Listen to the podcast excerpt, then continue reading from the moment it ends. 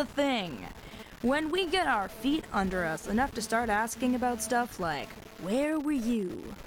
I'll have a damn good story.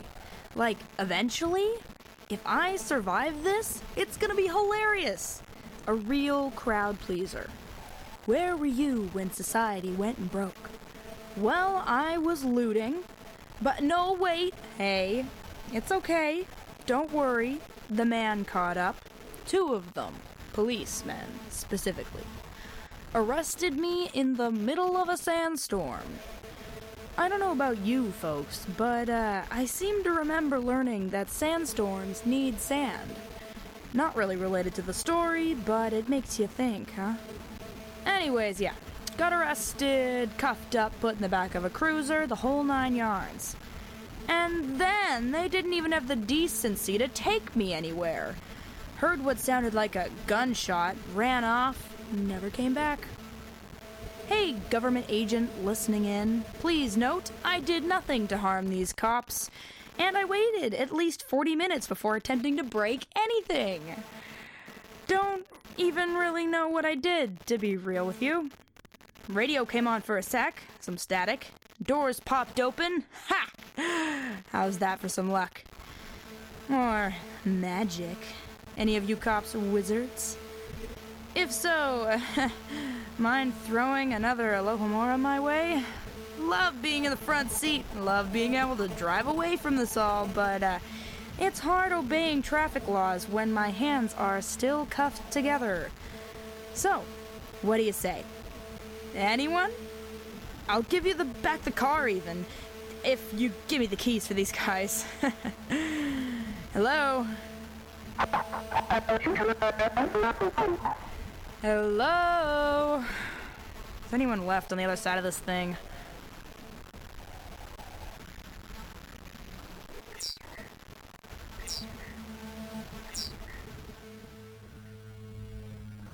There. Station 23.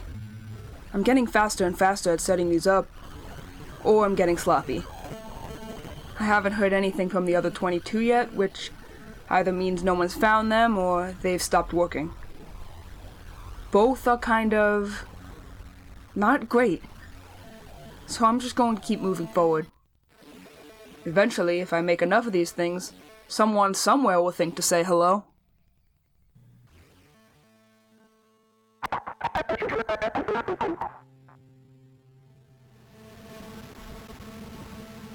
Day 27, 0800 hours. Once again, everything seems to be in working order apart from the exterior camera. Something must have damaged it during the event. Repairs are unscheduled as of yet. In my extensive preparations over the last several years, I determined that viewing the outside world would be unnecessary for the duration of my stay in here. The camera I added in a moment of sentimentality. Nothing more. Potentially dangerous levels of radiation are still easily detectable, as are hazardous temperatures and weather conditions. I don't need to watch the world fall down around those less prepared than I was. I already know my work has been worth it. Temperature in the storage room is satisfactory. The seal on the door is holding well. No thermal exchange with the rest of the bunker. Food rations and water levels are holding, more so than accounted for, actually. I'm chalking that up to metabolic changes due to a lack of natural light and a more sedentary lifestyle. I've been keeping up with my exercises. Muscle mass and bone density are still within healthy ranges for my weight and height. For posterity, I do need to extend thanks to my fellow intrepid men and women who pioneered dealing with considerations like these on the International Space Station. While gravity is something I have plenty of, I feel a kinship with them, living in cramped quarters, missing the sun, advancing the human endeavor. Since my last log, I picked up a peculiar radio transmission it was. I. I must have misheard. The signal was weak. I only caught a few words before it faded into static, and I couldn't get it back. The rational answer is an automated message, some inane advertisement playing on a timer with no one around to stop it. So far, no contact from others in the survivalist community. Not that I expected much from the lot of them. Amateurs, stockpiling guns and gold when the real wealth, the real ticket to survival, is here. Right here. But still, I think I'll keep an ear on the radio. Just in case. Today's look is, by popular request, something for a night on the town. Or a day. Or an hour. An hour. You can do an hour. I've gone with a waterproof mascara because you never know what the day's gonna bring. I've opted for a lip stain today. This one is Las Vegas Sunset and it's known for its lasting power. Am I being too heavy handed here? I even put sunscreen on. I hate the smell of sunscreen. So now I have to go outside because otherwise it's a waste. And I may be a coward, but I'm not wasteful. My grandfather always grumbled at my makeup, but my grandma taught me how to do victory rolls. How in the war, women would scrape the bottom of lipstick tubes and wear bright shades like war paint. It made them feel like they had some form of control over it all. They weren't giving up, and they showed it with boot polish mascara and beetroot lips. My ex always said I looked like one of those pinups, the ones on the planes. Once for Pride, she dressed up like Rosie the Riveter, and I did up my hair, and we rode in the parade on her bike, and it was nice. I barely even thought about all the people. Okay, enough of that. Door unlocked. Just down to the doors, out to the driveway. Just a few steps in any direction. Okay, from the top. Concussions are one of the most frustrating things to diagnose or treat. Mostly because there is so much misinformation about them in the public consciousness. First Street, take a right. Campbell Street, keep going. Clark Street, Maple Street, Lexington Ave, and you've gone too far. Right turn? Even if you are not knocked out, you can still have a concussion. Any kind of confusion around the impact, or the events leading up to it, are a bad sign. Watch for slurred speech, eyes struggling to focus, and problems with balance. Right turn. You know, I've driven down these streets about a million times. Not a million, maybe a thousand? A few hundred. It doesn't matter. High. Hype. What's the word? Like the Super Bowl. Anyway, metaphorically, I've driven around this town so many times that I could do it with my eyes closed. Fastest delivery driver in the Midwest. That's what they call me. Or, that's what I called me. Adam Street. Left turn. If there is any loss of consciousness, then the person should be assumed to be concussed. Then the world ended and the tunnel collapsed. And when I came to, it was like waking up in a different place. Lazarus out of the tomb or whatever, but it felt like Jesus poured my brains in backwards. I wasn't even unconscious for that long. I don't think. Make sure to note how long they were unconscious, if you can. Even if they wake up and seem to be fine. Even if they wake up and seem to be fine. Even if they wake up and seem to be fine. I know the street names. I know them. I know how they're all connected. I just can't see it anymore. In my head, I mean. And nobody I come across looks much like they take kindly to me asking for directions. And nobody obeys street signs anymore, apparently. Oofda. Glad I wasn't around for that wreck. I wonder if anyone needs any help. The practice of not letting people who are suffering from a concussion sleep is dated at best. Although you should try to keep them conscious once they wake up, to properly evaluate their mental state and any other symptoms from the incident that resulted in the concussion, there's no good reason to try and stop them from sleeping that night. Looks like they hightailed it out of there in a hurry. Has that been there since? Never mind. My next turn is coming up. Lexington Ave. It has to be. Come on, buddy. This is it. It's test day, and you've got it pass, fail. God, I hope that lady on the phone found something to eat. Her sushi's still in the back of the delivery van. I hope she. No! Focus. Rest is one of the best things for someone with a head injury.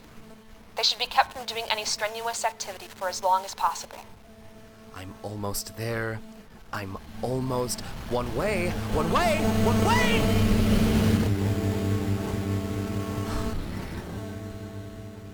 At least that guy knows where he's going. First other person I've run into in a while, and he almost plows right into me. We're all survivors now, pal. Get with the program. Take care of each other. Look after one another, you know? As head injuries can also lead to impulsiveness, irrationality, and in some cases, even changes in personality, it is best to keep that in mind while taking care of the patient. They should not be left on their own, and should not be operating any heavy machinery, handling any weapons, or driving until they have completely recovered. U turns are legal if everything else is, right? I've spent enough of my life reading to speculate on what I would do in this exact situation. Some of it was joking, because, hello, everyone knows what happens to the black kid in the horror movies. No matter how cautious or sensible they may be. But some of it was more serious. I've played out similar events in my head over and over and over again. And on my better days, I hoped I'd find something heroic inside myself. And then the apocalypse came and went. And what did I do? Ran and hid. Didn't stop to think, just put on blinders until I made it here. And I locked the door behind me. I shouldn't have done that. I should I should have done something. I should have done something. God, how many times have I dreamed of being locked in the library? Here I am. I got what I wanted. I don't know what I should do. I don't know if I should stay here or go out there and help or what. All I know is that every time I reach for that door, all I can see is books burning. Alexandria, Nalanda, the House of Wisdom, Leuven University. This place isn't grand, and it's not the home of priceless treasures. But I still don't think I can walk away from it. Not not now that I'm here. It's the least I can do. Stupid little girl, good for nothing. Shut up, shut up. What did she always say?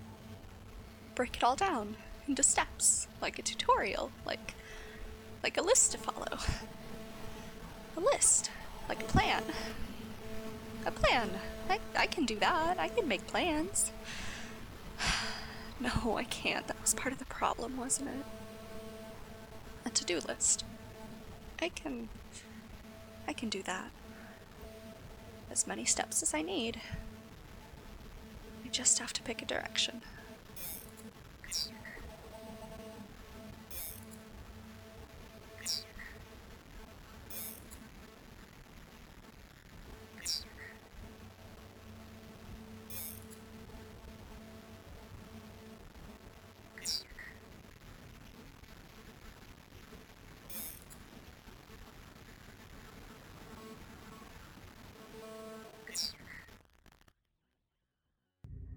You've been listening to Crossing Wires Episode 2 Right, Left, Wrong.